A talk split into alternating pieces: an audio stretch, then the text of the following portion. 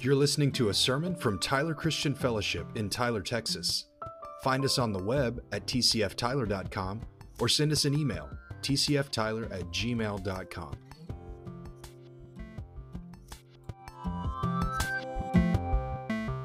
Love the, the uh, unpredictability of having kids participate themselves. They're learning things, they're experiencing things that are going to be memorable, and we, uh,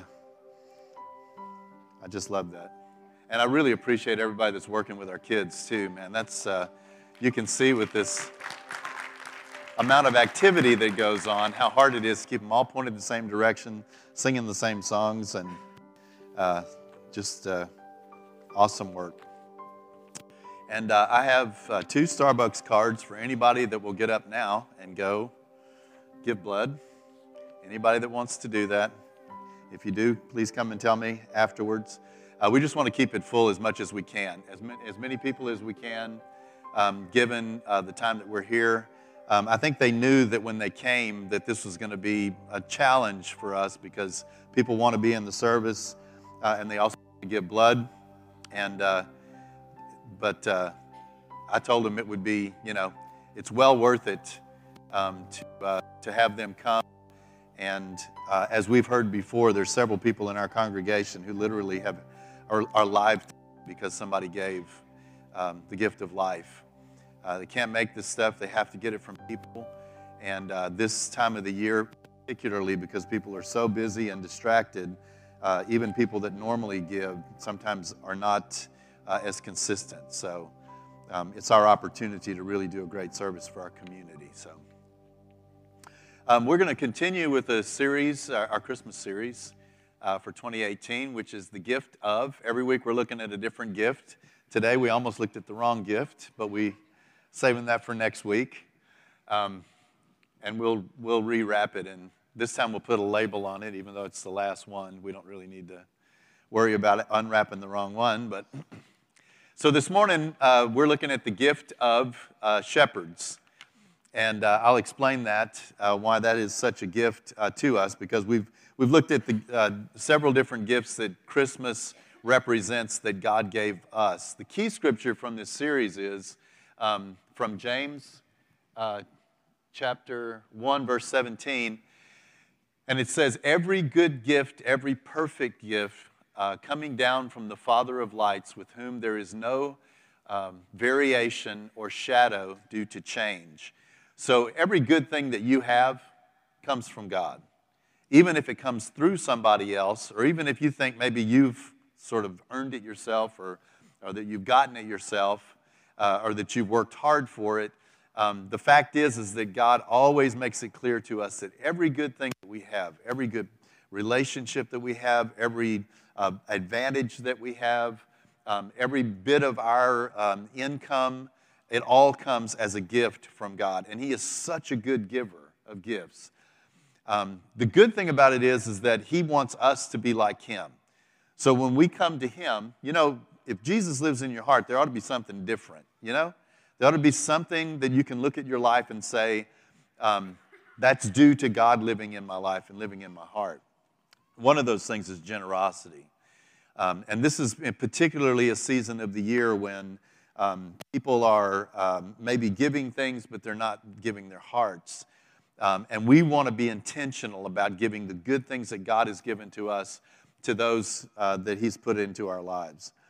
Um, so, the, the scripture that we read this morning, I want to just kind of talk a little bit about that. Uh, and I'm going to read a little bit, uh, and then we'll talk about it a little bit. Uh, so, it's Luke chapter 2, verses 8 through 20. And you probably didn't hear most of this because we were putting the kid in the box, and all the other kids were looking at it while, um, while she was reading it. Um, so, we're going to go back and look at that. If you want to turn in your Bibles to Luke chapter 2, uh, verses 8 through 20. And it says, In the same region there were shepherds out in the field, keeping watch over their flock by night. And an angel of the Lord appeared to them, and the glory of the Lord shone round about them. I, I said, okay, I said, that's what Linus says. And uh, so I, I love that version of it. Shone around them, and they were filled with great fear. And the angel said to them, Fear not, for behold, I bring you good news of great joy for all people. Now, I just want to kind of remind you, because I know you know the Christmas story. One of the challenging things about pre- preaching during the Christmas season is that we've heard all of the stories at some point in time. But the good thing about it is, is that there's always parts of it, there's always depth to it that every year we're experiencing something new and something different. So just give an ear to the, to the word of the Lord.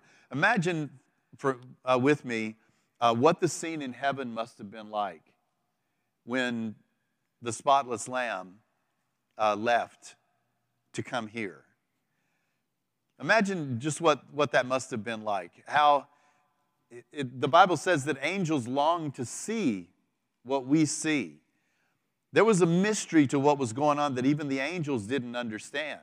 There was something that was happening that had never happened before and never will happen again. And that is that God Himself descended from the throne and, and, and came to earth. And you can imagine the procession that must have happened as a result of that. The, the, how, how each angel must have wanted to witness this thing firsthand.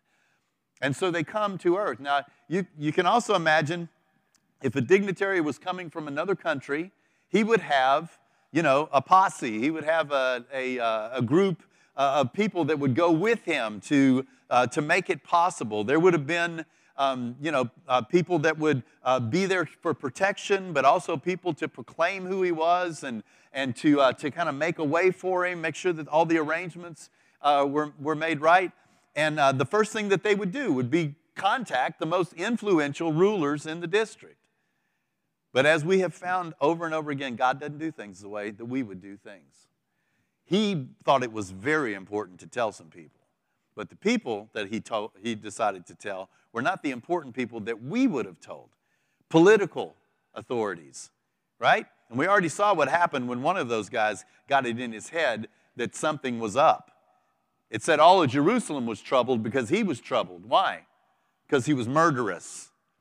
Because he did what most people do when they have earthly and, and, uh, uh, and uh, power that's a natural power is that he exerted that power in a deadly way. So, no, God didn't like whisper in his ear that anything was up. God didn't send a delegation to him to say that anything was up. What about religious authorities? Here's the religious authorities that have been teaching on the Messiah and, and, and, uh, and telling people what to expect from the Messiah as best as they could tell from the scriptures. But the angels didn't come to them either.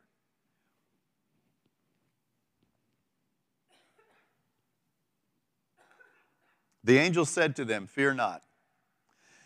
I bring you good tidings of great joy. Any kind of manifestation like this, any, any time when the Spirit actually kind of peeks into the, what we call reality, it's frightening. It can, be, it can be just terrifying for it to happen. And the angels, the first thing that they say, and often the first thing that Jesus says to people is, Fear not. Fear not. This is a phenomenon you're not, you're not uh, experienced with, but it's nothing to be afraid of. Because these angels are not here to do something harmful to you, they're here to announce something to you. And what are they here to announce? They're here to announce what Jesus told us to announce to the world good news. Good news of great joy. And they said, it's this good news of great joy will be for all the people. And then the angel says to him, For unto you this day is born in the city of David a Savior who is Christ the Lord. And this shall be a sign to you. You shall find the baby wrapped, wrapped in swaddling clothes, lying in a manger. And suddenly there was with the angel a multitude of the heavenly hosts, praising God and saying, Glory to God in the highest, and on earth peace among, whom, uh, among those uh, with whom he is pleased. The angel said, For unto you is born this day a Savior. It became obvious really soon after Jesus was born that Jesus was not just given to Mary and not just given to Joseph, but was given to the world. And the way that we know that he was given for, to the world is what the world did with him and to him as a result. This gift was not a gift to Mary or to Joseph or to his family, but it was a gift to us. And how did we receive this gift? How did we receive this child? Did we make a welcome place for him? Did we rejoice in his presence? Did we honor him? Did we treat this gift like this was a gift, the most precious gift that our Heavenly Father could have given us? How do we treat Him today? This gift, this precious gift. Because you see, God gave this gift and He didn't look for any guarantees out of us. He didn't say, Now I'm going to give you my son, but you have to do this and you have to do that and you have to do this. He gave and He came and He said, this, this, this child is born unto you, is given unto you. And what is He? He is a, um, he is a Savior and He is born in the city of David. We're going to come back to that in a minute. When the angels went away, uh, from them into heaven, the shepherds said to one another, Let us go over to Bethlehem and see this thing that has happened, which the Lord has made known to us. And they went with haste and found Mary and Joseph and the baby lying in a manger. Now, these guys are watching their flocks at night, and they are so overwhelmed with what's going on here that they leave their flocks, or maybe they drove their flocks with them, I don't know. But they stopped doing what they were doing, and they went to find out what was going on. One of the uh, verses that stands out to me in the Bible uh, that's, that's uh, a great instruction as to when the Lord speaks to you, what should you do, is Moses in the wilderness. And he's walking along and he sees this bush that's burning and it's not consumed, and he turns aside. He turns aside from what he was doing, he turns aside from his normal activities. He doesn't say, My schedule trumps any of this stuff. He says, I'm seeing something here that I can't pass up the opportunity. And that's what these shepherds said. They have seen these angels, and the angels have now gone away, and the shepherds are like, So what, what's next? We have to see this for ourselves. And it says that they came, uh, they went to, to Bethlehem, uh, and they uh, to see this thing which has happened, which the Lord has made known to us. And they went with haste, and they found Mary and Joseph and the baby lying in a manger. And I, I wonder, I mean, would it be that hard? If, like, if I told you there's a baby that's lying in a feed trough um, you know, that's pretty distinctive, right? That's, there's probably not very many of those, right? So when they came and they found Mary and Joseph, and they found Jesus just as the, uh, uh, as the angels had said. And it says, And when they saw it, they made known the saying that had been told to them concerning this child. And all who heard it wondered at it, at what the shepherds had told them. But Mary treasured up all of these things, pondering them in her heart. And the shepherds returned, glorifying and praising God for all they had heard and seen as it has been told them. Now, I picked the shepherds um, today because I think the shepherds represent um, several different things. One of the first uh, readings um, that, uh, that the McDonald's did today um, indicates this. It's from, where is it in my notes here? Sorry, guys.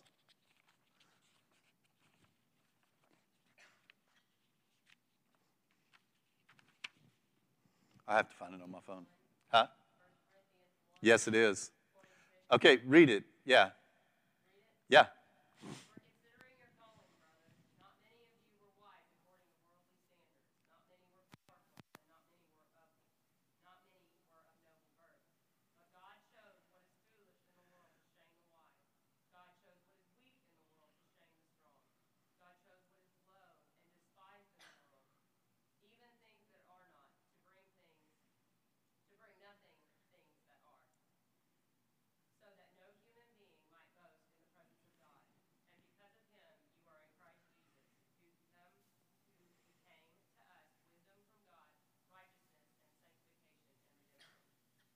Amen. So, who is that talking about? Who is that 1 Corinthians talking about?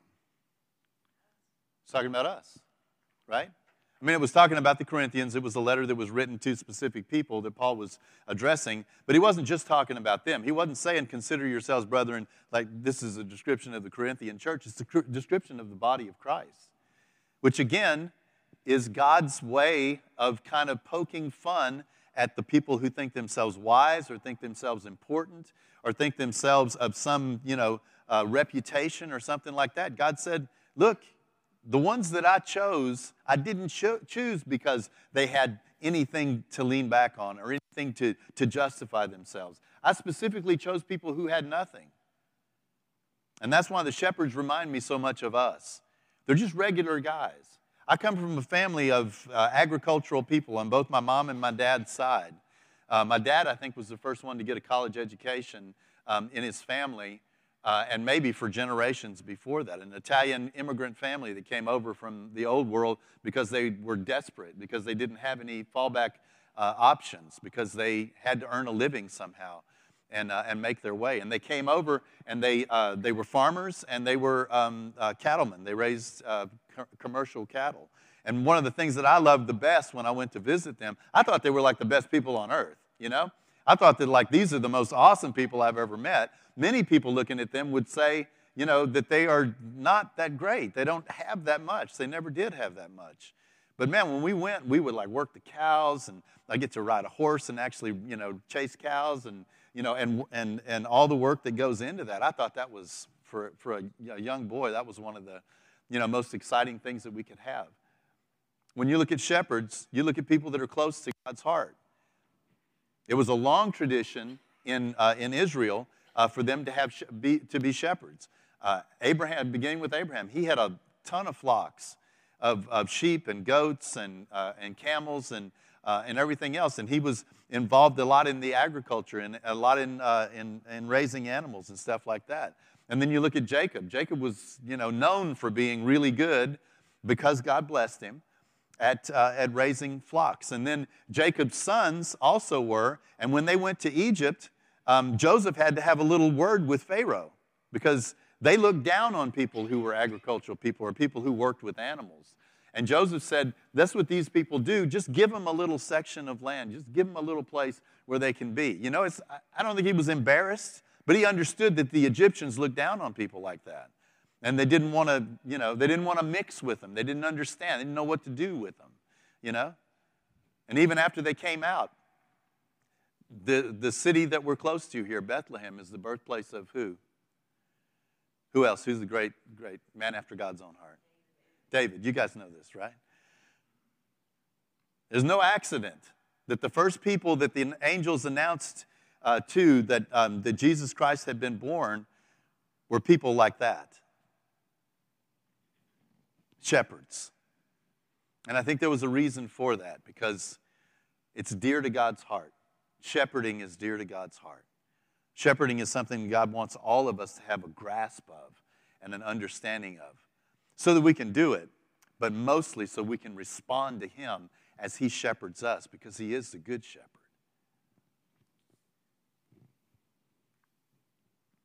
It's not funny that the angels would appear. It's not strange or out of the question that they wouldn't appear in Jerusalem or they wouldn't appear up in Galilee, but that they would appear at this place because these shepherds are probably watching their flocks in the fields that David himself probably uh, had pastured his flocks in, where David had learned uh, and had probably written many of the psalms and, uh, and the songs that he was known for, where he had grown in his relationship uh, with the Lord. The first guys that get invited to the big news are just ordinary people, like, but they are men after God's own heart. The big announcement For unto you this day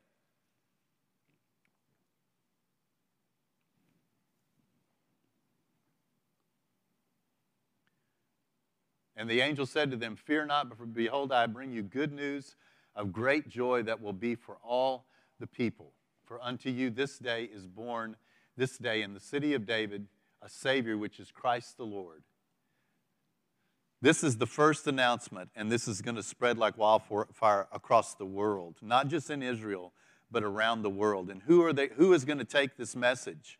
I've often thought about this, and I know I probably mentioned it many times to you before. Uh, if, if I know that I've remembered saying something to you before, I probably said it 10 times more often than I thought that I had. Um, but do you ever wonder why God didn't just give the angels the job of spreading the gospel? Do you ever think about that? I mean, this is pretty impressive, right? This is something that people, like when we go and we, we share the gospel with people, and people are just like unimpressed by it, you know? Well, what about an angel? What about somebody clothed in light like this with, you know, I don't even know how, what they look like. There's not very many descriptions of them. I mean, some descriptions say they have wings, some say that they don't. They look a little bit like us. Why not those guys? How about those guys go tell everybody that Jesus Christ has come? And yet, that's not God's plan at all. Why? Because an angel can't be redeemed. An angel can't have Jesus living on the inside of him. An angel can't be an example of somebody who's passed from death to life. An angel just has a message. And we have a message, but we have proof in our lives. And these guys were the very first ones, the very first humans, the mortals, that would take this word and it would begin to spread throughout all of the earth, not just to Israel, but throughout all of the, all of the known world. And it's still spreading today in the same way. And God is still using the same people, the same kinds of people. People without big reputations, people without a lot of resources, people that don't think too highly of themselves. It's the same message that's being spread today. Amen? Are you with me? We're going to, um, I want to go back to uh, Jesus' description. And it's found in, um, it's found in Luke, I'm sorry. It's found in um, uh, John chapter 10, uh, verses 1 through 18. And there Jesus describes himself uh, as the good shepherd. He says, Truly, truly, I say to you, the one who does not enter the sheepfold by the door, but climbs in by another way, that man is a thief. But he who enters by the door is the shepherd of the sheep. To him the gatekeeper opens, the sheep hear his voice, and he calls his own sheep by name, and he leads them out. When he has brought them out, all his own, uh, he goes before them, and the sheep follow him, for they know his voice. A stranger they will not follow, but they will flee from him, for they do not know the voice of strangers. The thief comes only to steal and, steal and kill and destroy. I came that you might have life and have it abundantly. I am the good shepherd. The good shepherd lays down his life for the sheep. He who is a hired hand and not a shepherd, who does not own the sheep, sees the wolf coming and leaves the sheep and flees. He flees because he is a hired hand and cares nothing for the sheep. I am the good shepherd. I know my own, and my own know me. Just as the Father knows me, and I know the Father, and I lay down my life for the sheep. And I have other sheep that not of this fold that I must bring them also, and they will listen to my voice, so there will be one flock, one shepherd. For this reason the Father loves me, that I lay down my life, that I may take it up again. No one takes it from me, but I lay it down of my own accord. I have authority to lay, lay it down, and I have authority to take it up again. This charge I have received from my Father. Jesus is describing himself here, but he's also describing something that's very near to the heart of God, and that is godly leadership. And that is someone who loves God with all their heart and loves people in a way that cares for people and that provides for people. Whether you're a business owner or um, a, a, minister of the gospel or whether you're um, a father, in any position of leadership, it's really important to understand the good shepherd's care for you and how the good shepherd takes care of you so that you can provide and care for other people in the same way. It's a different way of using authority. Let's look at this a little bit in detail. Jesus describes himself as a good shepherd, but he's also describing his style of leadership, his, his care for, for, the, uh, for the sheep. He says, Truly I say to you, the one who does not enter the sheepfold by the door, but climbs in another way, that man is a thief and a robber. But he who enters by the door is the shepherd of the sheep. This picture to me is a picture of the law as compared to our the New Testament covenant walk with Jesus Christ. The law is like uh, the sheepfold. Um, it had real clearly defined parameters. It had a real clearly a, a rigid structure um, that uh, that was meant to do all of the things uh, that sheep need to protect, to provide, to identify. Like this was their place. This this was where God had made a place for them, and uh, and where they were safe, right?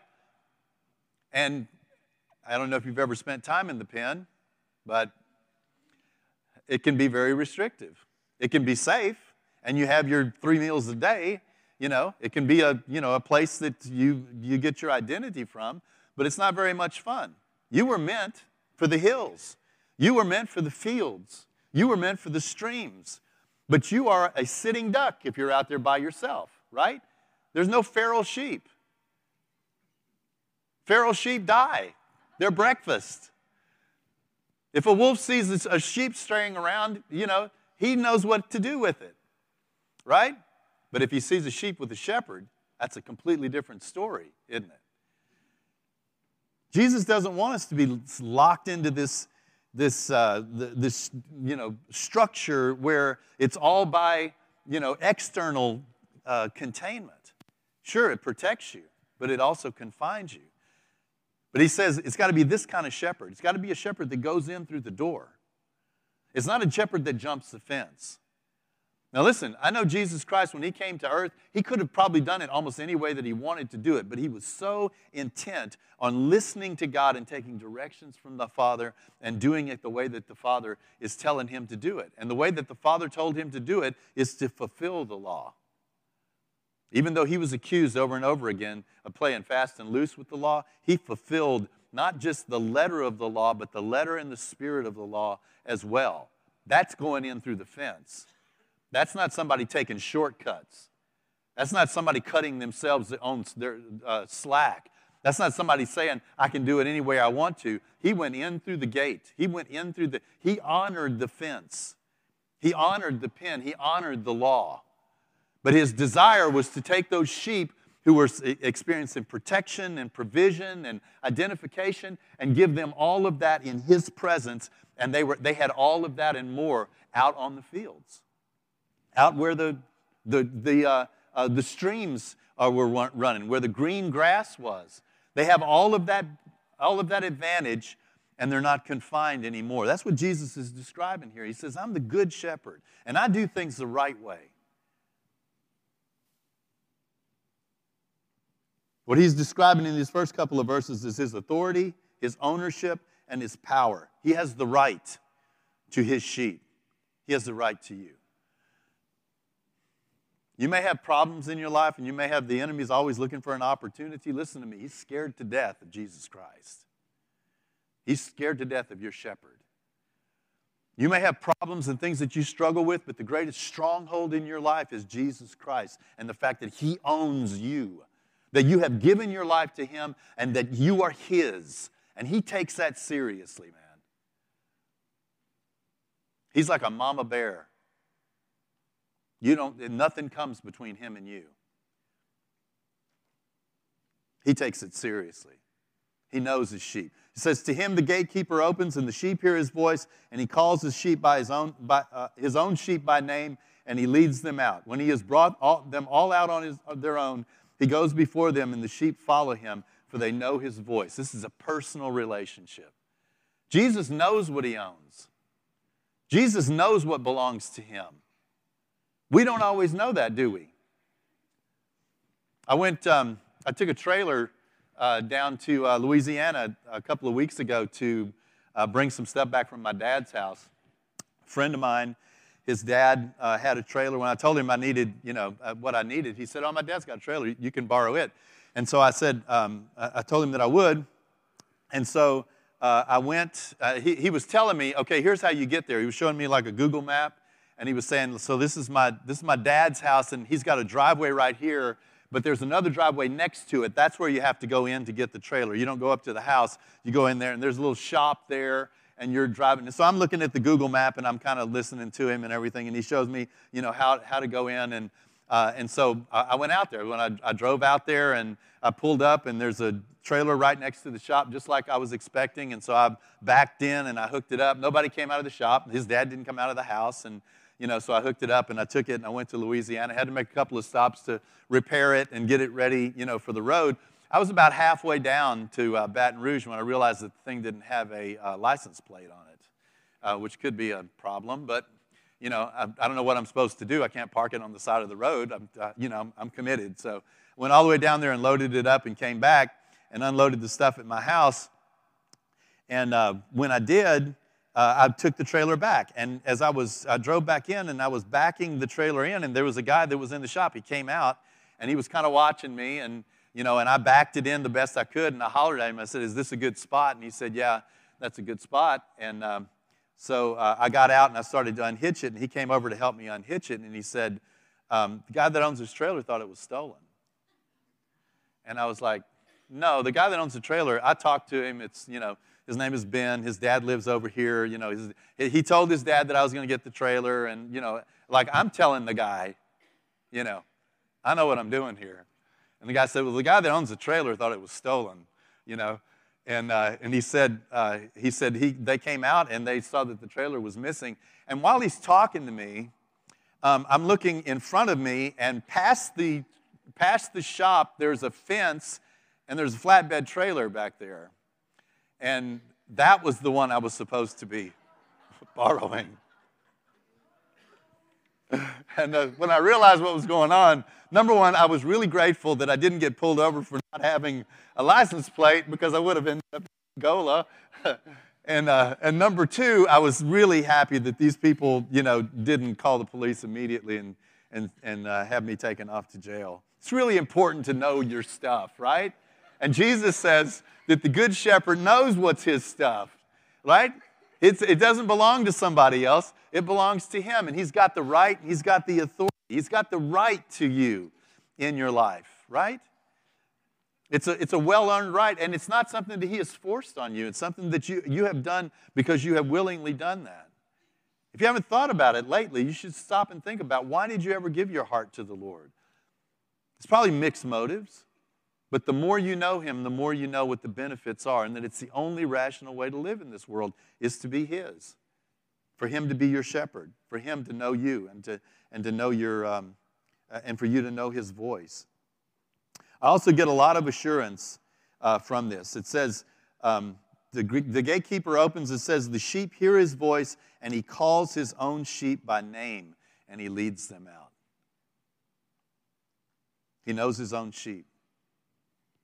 There's a story that I heard a few years ago. A guy was uh, driving in the country and had car trouble and pulled over, and he got out and he had the, had the hood up and uh, was looking at the car and couldn't figure out what was going on. Um, just wouldn't, wouldn't start. It just stopped dead and it wouldn't start. And uh, an old uh, ewe, she goat, I mean, she sheep, she sheep, comes over. And, uh, and while he's looking at the car, the sheep says, uh, it's probably the fuel pump. And it freaks the guy out. He just takes off running. He's running down the road, about a couple of hundred yards down the road, and he sees the, uh, the owner, and, he, and he's, you know, he, he stops and he tells him what happened. And the owner said, Well, what did the sheep look like? And, and uh, he said, um, he said, Was it, was it a real, you know, big um, black-faced sheep? And the guy said, Yeah, that sounds like the, that sounds like the one that, was, that, that, that it happened with. And the guy said, Oh, don't listen to her. She didn't know anything about cars. he knows his sheep. says it's strange. I thought you would like that. Oh, I got, a, I got another one. This is a noble joke. So, what do you get if you have like an angry, you cross an angry sheep uh, with an irritable cow? Whatever it is, it's in a bad mood.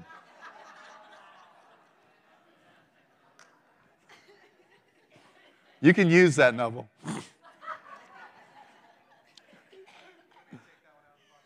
huh? Yeah, that's the feature on the podcast this week. So when you're looking at Facebook and it's like a quote from, from the sermon, he knows his sheep, he leads them out, he knows the way. Here's some, here's some, um, some qualities of a good uh, shepherd. First of all, he has authority he knows what his authority is. He doesn't usurp authority and he doesn't use it for his own ends and his, uh, his own way. The second is that he knows his sheep. And finally, and this is something that is repeated over and over again in here, is that he lays down his life for the sheep. He lays down his life for the sheep. He contrasts the good shepherd with a hireling, somebody that's just doing it for the money, somebody that's just doing it. And sometimes our motive is not necessarily money, but it can still be very selfish and very self centered and very short uh, sighted. But Jesus says, here's how you know that somebody is not just doing it for whatever other reason, but he's doing it for the right reasons. And that's that he is giving up his own life in order to save the life of the others. Great example of this is David right? Because when David is standing before Saul, and, and, and he's faced this kind of stuff before people looking down on him, people overlooking him, people underestimating him. And he's, he's seen this kind of stuff before, and it doesn't phase him. Why? Because he's, te- he's telling Saul, Saul is just like, man, this guy has been, Goliath, has been a warrior since he was a child. And he's ma- massive. He's going to eat you for breakfast. And David is like, No, he is not going to eat me for breakfast. He said, I was out watching the sheep in the field, and a lion came up, and he said, I grabbed him by the beard and I killed him with my bare hands. And then a bear came out, and I grabbed, listen, what people would let a kid do a job like this? Like when he came home and told the story about the lion, who would say, now go on back out there, right? But that's what David, and you know why David, what David said about that? David was not in any way, like many people would be tempted to, to, to do, is to think of himself as a great warrior. He did not. He thought of his God as a great warrior, that God had delivered this lion and this bear into his hands. And where did he get that? He got that in the place that many shepherds spend a lot of time, and that's in solitude. That's in a quiet place where it's just you and the Lord, you alone with your thoughts. You don't have to play any games with anybody else. You don't have to impress anybody else. It's just you and your sheep and the Lord. And that's where he wrote some of his most beautiful Psalms, I'm sure. That's where, where he um, came to, to understand um, what God meant to him and what he meant to God. Time in contemplation, time alone with God. Jesus said, What you hear in secret, that's what you proclaim from the mountaintops. That's what you say. What you see in solitude is what you have to give. And if you don't spend that kind of time in solitude, then you don't have anything really to offer. David knew that he could handle Goliath. Why?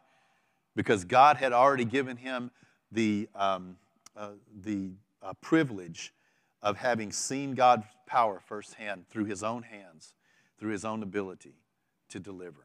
He knew that he could handle Goliath, not because he was a great warrior, but because God was a great warrior. And that was because David was willing to lay down his life. Jesus said that's what makes a good shepherd, to lay down your life. Listen, that's the sticking point. That's the thing that is hard for everybody, is saying no to yourself and saying yes to God.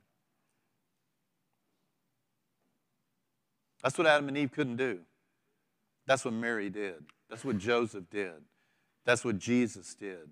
That's what everybody who has ever served the Lord in an effective way has done. Is say no to yourself and say yes to God. And how many times have you done that and you stop and you look at it and you're like, "Hey, this is not that bad. This is actually pretty good." You know? where I'm actually serving the Lord. I'm actually seeking the Lord. I'm actually walking with the Lord. I'm actually denying myself those, myself those things that I know God's not pleased with. Denying myself those things that don't satisfy and, and focusing on the one thing that does. How many times have you ever done that? And then you look back on it and you're like, what was I afraid of? Who's been selling me a bill of goods saying that this was hard? This is not hard. Living for yourself is hard. Living a dead end life is hard. Living a life with no purpose and no, uh, no priority is, is hard. Living a, a self centered life is an empty life. Living a life that is poured out to God, where you're saying no to yourself and you're saying yes to Him. That's where you see yourself kill a lion and a bear. That's an adventure, man. That's what you want to do. That's where you want to be. That's where you see yourself facing a, a, giant like Goliath, where everybody else is cowering in their ditches and saying, Well, you can't do this. What are you doing? What are you talking about? And he's saying, What are you doing? What are you doing? That's where God is, man. Is when we deny ourselves and we take up our cross and follow Him. I am the good shepherd. I know my sheep, and my sheep know me.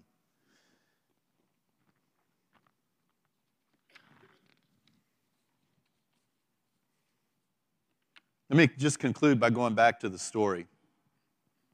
And this is, um, this is such a great example of the way that God does things with people who are following Him and loving Him and laying down their lives for Him. It says, When the angels went away um, from them into heaven, the shepherds said to one another, Let us go over to Bethlehem and see this thing that has happened, which the Lord has made known to us. And they went in haste and they found Mary and Joseph and the baby lying in a manger. Now, we already know the backstory. We talked about Mary uh, last week or a couple of weeks ago. Um, and we kind of know what the backstory is um, about how the angel had come to her and uh, had told her what was going to happen. Uh, and then she, she, she surrendered and she said, You know, behold the handmaid of the Lord. And her life took a completely different course than she was expecting it to. And then when Joseph found out that she was uh, pregnant, how Joseph was a just man, he was a righteous man. The Bible is describing him in glowing terms. He's not just some legalist. He's not just somebody who's self, uh, self-righteous uh, because of the acts of the law. He's honoring the law. He, he loves the law like his father David did. And he wants to honor the law, but he also knows that he can't marry a woman uh, under these conditions in this way. So, what is he doing? He's showing her mercy. He could have had her publicly humiliated, he could have had her publicly punished in whatever way for being pregnant. And yet, he decides, before he hears anything, he decides he's going to show her mercy. And then an angel appears to him and says, Joseph, don't be afraid to marry her because that baby that she's carrying came from God, didn't come from a man. And Joseph says yes to himself. He says yes to his reputation. He says, yeah, he says, he says, no, I'm sorry. He says no to himself. He says no to his reputation. He says no to the life that he was expecting to have with this, with, with this woman that he obviously loves. And he says yes to God. And he says, Yes, I will raise this child. I will be a father to this child that I know is not my child. And I will um, uh, marry her and take her as my own. And that's where the, the uh, shepherds find um, these two and this baby. Now, God's, God's uh, word has come true, and they are uh, there, and the baby has been born, and it's just the three of them. And God says, they need some company. They need some company. He knows when we need support. How, how uh, uh, refreshing is it when you're doing what you know that is the right thing to do and you're and you're just doing it out of obedience and then somebody comes along that gets it and says wow i see what you're doing and i appreciate that doesn't that put some steel in your backbone doesn't that make you stand a little bit straighter and a little bit a little bit firmer don't you feel like you're on a, a little bit firmer ground god does this often with people and he'll do this with you if He's called you to do something and you're facing something, know that you're not going to do it alone. Jesus was on the cross, two people that were crucified on either side of him. And I don't know everything that Jesus was going, going through that day. I know that he was suffering terribly, and I know that there are people, there are men and women that have died uh, bravely, faced death bravely. Jesus sweat, as it were, great drops of blood when he considered his death. I don't think that was because of the physical suffering. I think that was because he was going into a dark place where his relationship with the Father that had always been there, that God was redeeming the world through him by him bearing the weight of the sin of the world. And in that moment, just before he, just before he, he died and gave up the, his spirit to the Lord. He has a conversation with somebody. And on the one side, he's making, this guy's making fun of him. Oh, that's just exactly how people are, right? They're going through hell and they want to put somebody else through hell. But on the other side, there's this insignificant, condemned man who tells him, you know, why do you want to do that? This guy's done nothing wrong. We're, we're dying because of what we have done. We're guilty, but we've done nothing wrong. And then that guy does what the shepherds did for Mary and Joseph. He turns to Jesus and he reminds Jesus of who he is and what he's doing. He says, Remember me when you come into your kingdom. What a gift that on that day when Jesus was paying the ultimate price, he had somebody that got it next to him somebody that reminded him of who he was, even though maybe his relationship with the Father at that moment was as dead as anything has ever been dead. He saw for the first time what a redeemed person would be, what he was dying for. And he said, This day you're going to be with me in paradise. These shepherds came and they found J- J- uh, Mary and Joseph, it says, exactly as they had been told that they were. They went with haste and they found Mary and Joseph and the baby lying in a manger. And when they saw it, they couldn't keep it to themselves. You know, sometimes people tell us, like, like uh, you know, you ought to share the good news and you ought to share your faith. Listen to me, if it's real and if you're really experiencing this from God, nobody has to tell you to do this. You can't keep a lid on it, you can't keep it under a bushel. You're lit up. And that's what these guys are. They've seen something amazing, they've seen something marvelous, they've heard something, and what do they want to do? Just like the woman at the well, they got to tell somebody. They got to tell somebody. And it says, they, when they saw it, they made known the saying that had been told to them concerning this child. And all who heard it wondered at, the, at what the shepherds told them. But it said, Mary treasured up all of these things, pondering them in her heart. And I think Mary needed every bit of that. I think that was an experience that God gifted her with that day. And these guys got to know a secret that other places in the Bible it says that this is uh, uh, um, something that angels long to see, long to look into. It's a mystery that they cannot understand. Remember later in Jesus' uh, ministry, I think it was John 7, um, the uh, Pharisees are having these debates, and they were always debating. You know, it's a lot of, a lot of chaos and contention, you know, in, those, in their ranks about, about what Jesus was doing. And all they needed to do was just believe, but they couldn't do that because that would have meant giving up everything that they knew. But they were, they were arguing about this, um, and Nicodemus says, Is it, you know, aren't we supposed to listen to somebody before we judge them? And they said, Are you from Galilee too? They immediately turned on him. And they said, Go and look it up. No prophet ever came from Galilee. Well, Jonah did, but that's not the point, right? Do you know what they're saying? They're saying they haven't heard the Christmas story.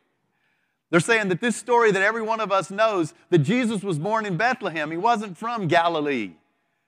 That, that, these people have not investigated or looked into it enough. Mary treasured all of these things in her heart, and I think she talked to Jesus about this often about the night that he was born. Do you ever talk to your kids about the night that they were born? Of course you do. Of course you do. Of course you tell them that story. They weren't aware of what was going on. And especially when it's this special, when it's this unique, from the time that he could talk, that they, he would say, Mom, tell me the story about the night that I was born. And she would tell him the story about the angel, how the angel had come to her and how the angel had appeared to her dad. This is something that was part of him, that was, that was instilled in him, that, that, he, that she treasured in her heart and she spoke of it often. These are, these are precious, precious memories, precious points of light that pointed her on the path to do what God had called her to do and to prepare a place for a Savior to be born. Amen. Let's, uh, let's stop. We'll, we'll conclude with uh, you want to lead us in a chorus?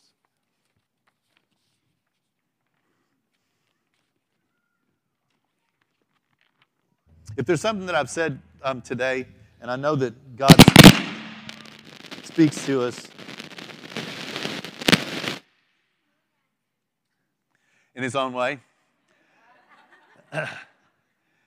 and uh, maybe even as I've been talking, your, your mind has maybe thought about something else or wandered to, to something else. Maybe you came in this morning with a real burden on your heart, and there's nothing that I'm saying that's really touching that. Listen, your Heavenly Father knows where you are, and He's speaking to you, okay? He's speaking to you.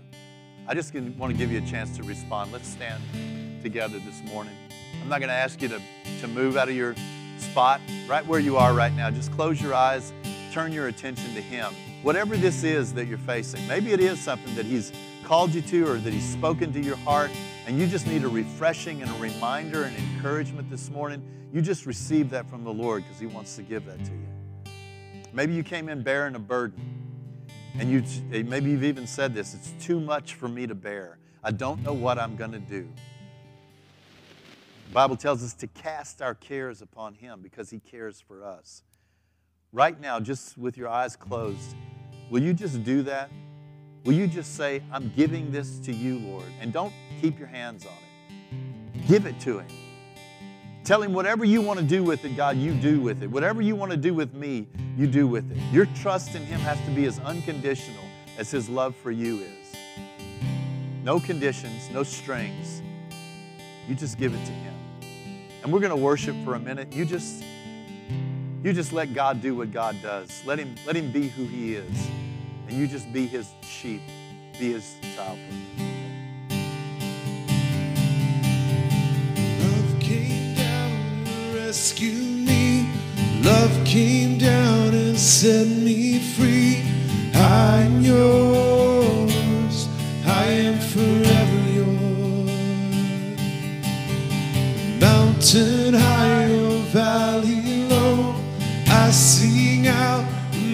My soul.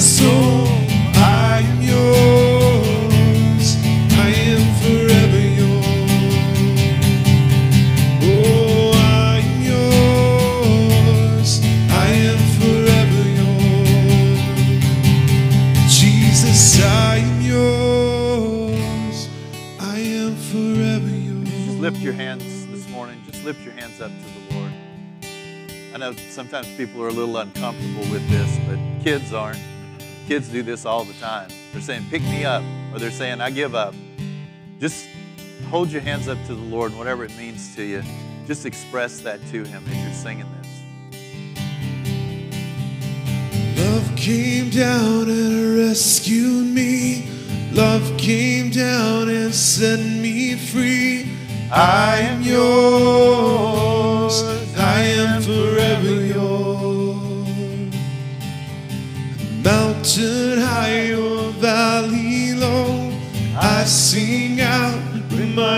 my soul, I'm yours. I am forever yours. Oh, your love came down and rescued me. Love came down and set me free. I'm yours.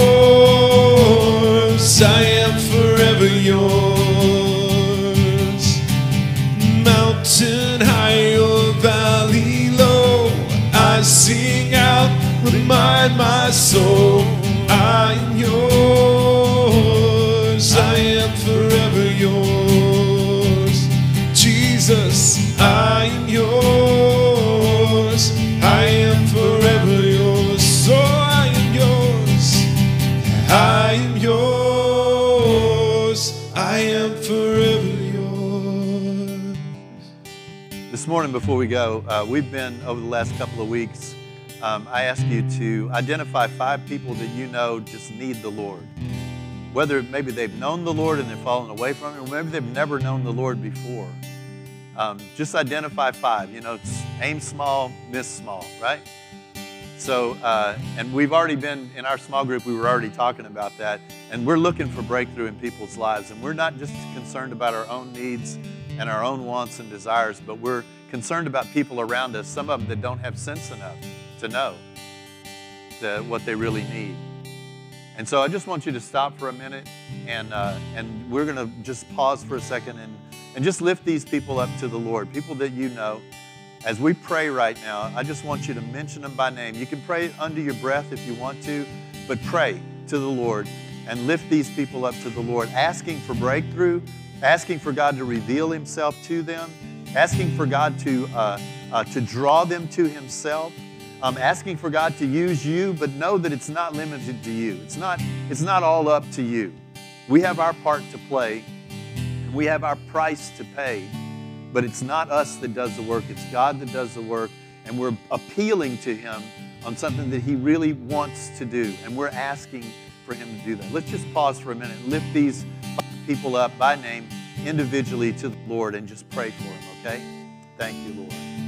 Hallelujah.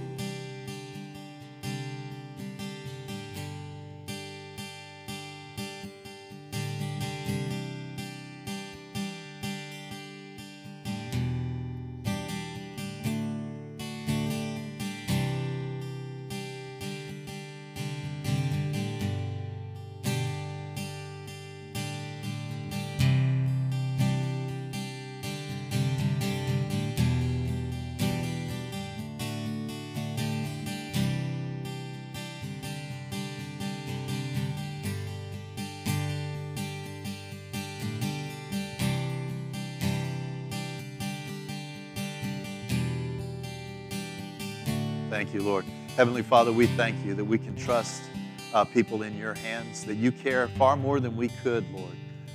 Um, I know that some are praying for members of their family um, that are far away, Lord.